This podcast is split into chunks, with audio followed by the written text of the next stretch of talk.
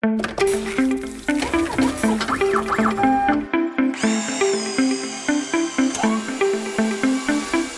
to OEM Industry Update, a weekly podcast examining the latest news and technology trends impacting product development teams in the heavy duty on and off highway equipment industries. I'm Sarah Jensen, editor of OEM Off Highway, and in this week's episode, I'll be speaking with Rob Fowler, CEO of Volta Trucks, about the new cab design for the company's Volta Zero electric truck. Let's take a listen now. Uh, so could you ta- start by talking about how um, you guys maybe designed the operator cab for the new Volta Zero electric truck and if there were any specific industry challenges you guys were trying to provide a solution for or things you were looking to change and update with the cab compared to traditional truck cabs?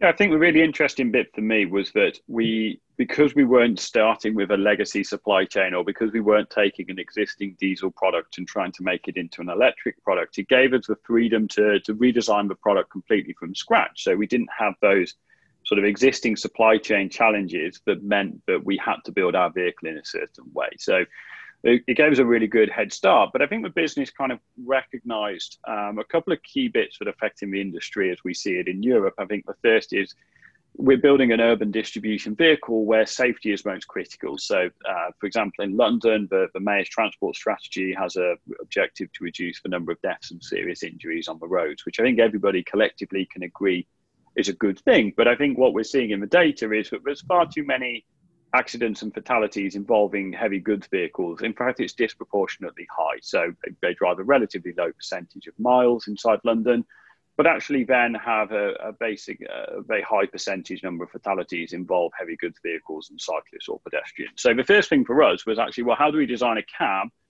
that eliminates blind spots, that makes a vehicle safer, but incorporates hardware and software that kind of ultimately tries to build the safest commercial vehicle that we possibly can do. And I think what's really interesting is if you look at the way that diesel trucks are constructed, they haven't really changed since trucks were first created. You put the diesel engine at the front, you put the driver up high, you get blind spots around the vehicle. And by putting the driver in the center at a much lower eye level, so the driver's eye level is about 1.8 meters, you get much better visibility and reduce blind spots all the way around the vehicle. So I think that was the first piece for us. I think the second piece is that you know, we're seeing a, a significant shortage in Europe of, of, HGV drivers and people leaving the industry. And we started to think about, well, how do we change that experience for them inside the vehicle? So even just doing multi-drop delivery, climbing up and down those steps 30 to 40 times a day, you're seeing lots of ankles and knees and hip type injuries. So we thought very much about the whole driver experience. We wanted to make drive to make it like driving a sort of high-end premium car where people could just step into it a little bit like a bus. It's very ergonomically designed. It's got a very good quality of finish internally. And really design a, a truck with more the driver in mind, really, which I think we've, we've managed to achieve. And what's been really interesting is that reaction from people who have driven our vehicle and reaction from people who have seen our vehicle has both has all been really positive. Mm-hmm. Okay, great. So, what are maybe some of the different or unique features of the cab design compared to other vehicles? Okay, so so first of all, we've we've dropped the driver's eye height down, and at 1.8 meters, being at the same height as a pedestrian or a cyclist, you form a very positive relationship. So there's a lot of accidents where vehicles are turning, and then near side closest to a curb, whichever way they're going, actually ends up uh, coming into contact with people. So We've managed to change that so you get a very positive relationship between the driver and the cyclist or the pedestrian who can actually look at each other and acknowledge each other's presence. So I think that's the first really interesting piece. We put the driver in the center so that we've stopped the driver from having to climb into incoming rows of traffic so the driver can get out both sides of the vehicles. The doors are now sliding doors rather than doors that open outwards so you don't hit pedestrians or hmm. motorcyclists or cyclists coming along.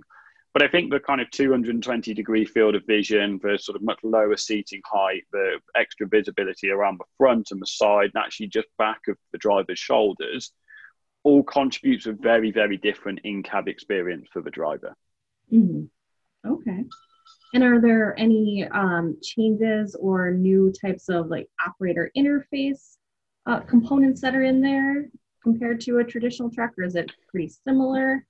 No, so we, we've gone away completely from the old days of getting in and finding 50, 50 buttons, but only 22 of them do something. You know, we, mm-hmm. we've digitized the whole cab environment and mm-hmm. structure. I mean, think that talks to a, a new newer generation of drivers who are more more tech friendly, more tech enabled.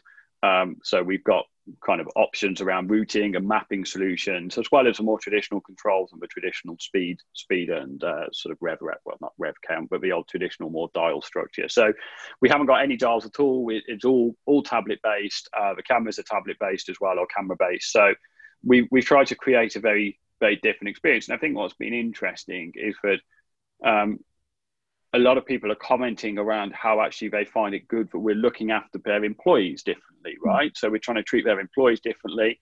And I think what I would what I would see in industry is that generally speaking, if the drivers feel like they're driving a better quality or a newer vehicle or a nicer vehicle, they tend to look after them better as well, rather than getting into something which is a bit old and dirty. So we've had a really good reaction from from a lot of customers around how that driver experience changes.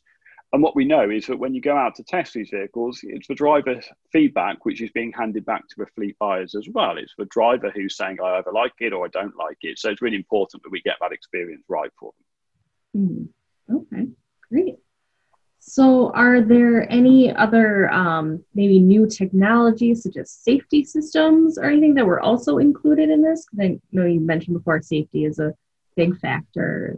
Mm-hmm what what we've tried to do is to take as many as many ADAS systems that you would normally associate with your your car, right? And there's been a bit of a, a catch up problem, I think, happening in the in the heavy goods vehicle mm. industry in general, where the, the safety technology hasn't progressed at the rate of the passenger car has. So for us, it's been a great exercise in looking at the, the ADAS systems available in the marketplace, what we can bring together, and really, we fitted out a, a, whole range of systems within that vehicle. But ultimately, it's not just about that safety piece. It's about trying to improve for kind of drivers, but support the drivers. You know, for anyone who's driven a truck through a busy city centre with lots of cyclists and pedestrians around, it's it's a very stressful environment. I think it's fair to say. So we mm. tried to look at how we can use that technology to support the driver as well, to give them the feedback that they need to make sure they're aware of what's happening around them. So I wouldn't say there's one piece, but I think what we've done is collectively pulled together a number of systems to make to make that environment as safe as we possibly can do. Mm-hmm. mm-hmm. Okay. So what about the design of the electric truck made it possible to kind of redesign or reimagine the operator cab itself? I think the, the key bit for me is, of course, what we're seeing from a lot of companies coming to market is what looks like a diesel truck it just happens to be an electric truck right? So we're not we're not in the space at the moment where we're buying 50 60,000 cabs a year or, or sort of 50 60,000 parts for a cab a year. So we didn't have that kind of supply chain we had to break in effect. We just started with a blank piece of paper and then what we realized is that we could configure batteries in and around as we needed to which was great and we could just it completely change that front end because everything else gets taken and hidden within the underneath the load space in the back of a vehicle. We can protect it with the chassis rails, and that reconfigures the front. So what is quite interesting that when we are seeing electric vehicles come forward in this kind of weight category from, I suppose, what you may call competitors of ours, it still looks and feels like a diesel truck, and it's been a great exercise for us in kind of just well, thinking about how would you build a truck if you didn't have any constraints in the first place, we haven't got any constraints to start with. So we built, as we saw, and as our designers and engineering team saw, the most efficient, safest, best way for a driver to drive that vehicle. Mm. Okay, great. So, how, if at all, does the design of this cab maybe fit in with any of the trends you guys are seeing regarding um, cab designs in general or overall vehicle designs for electric trucks or traditional trucks? I, th- I, think it was quite interesting. We are we're starting to see some people kind of playing with the low uh, lower floor idea. Um, I wouldn't say that it's got a massive traction from existing manufacturers at this point. It's relatively uh, early stage in its thought processes. I think for us, though, it's also reflective of the way that particularly things like the e-commerce boom are going, where actually you know, multi-drop is becoming more frequent. Mm. Um, so profile of traffic is changing slightly, and actually we're really kind of providing the drivers and the operators with that product which is reflecting the way that the industry is going at this point, right? And I think you know, we're very clear that we're building an urban distribution vehicle. And what we're not trying to do is to take like a, you know, our vehicle is designed for people operating in city centres where re- legislation is coming forward that restricts access, where you know, people are starting to change the way that they operate. Yeah, we're not taking a truck which is designed for doing 600, 700 miles in one run and saying, now I want to put you into the urban environment. We're very prescriptive in our product class that says, we're going into city centres. We're going to build a truck for that purpose. It will tend to be multi drop if it's city centre. So climbing up and down 30 times a day isn't acceptable, even if you're going to business to business type locations. So it's been a great opportunity for us to just look at the way that the marketplace is going and look at our use case and not just try and fit a generic truck into the urban environment, but build something that fits into its surroundings. And our, our co-founder uses the sort of concept of, of working within a human-centric city, and it's kind of where we're going. Is that we want we understand freight is a key component for cities. It's the lifeblood of cities. Everything you eat, everything you drink, everything you interact with tends to come on a freight vehicle, right? So freight will always be part of a city's life, but freight has to work alongside the residents and visitors and employees inside city centres and people who live and move around there. What you can't have is a situation where freight vehicles are being damaging to the people who live there. So we've tried to build that kind of human centricity into the vehicle that we're building. Mm-hmm. Okay, great. Well, thank you so much for taking the time to speak with me today about the design of the cab for the Volta Zero and some of the trends you guys are seeing. No problem. Thank you very much for having me. Thank you for listening to this week's episode of OEM Industry Update. Thank you again to Rob for providing his insights into the design of the truck cab and how it fits in with current industry trends. Be sure to tune in each week for another episode to stay up to date on our ever changing industry.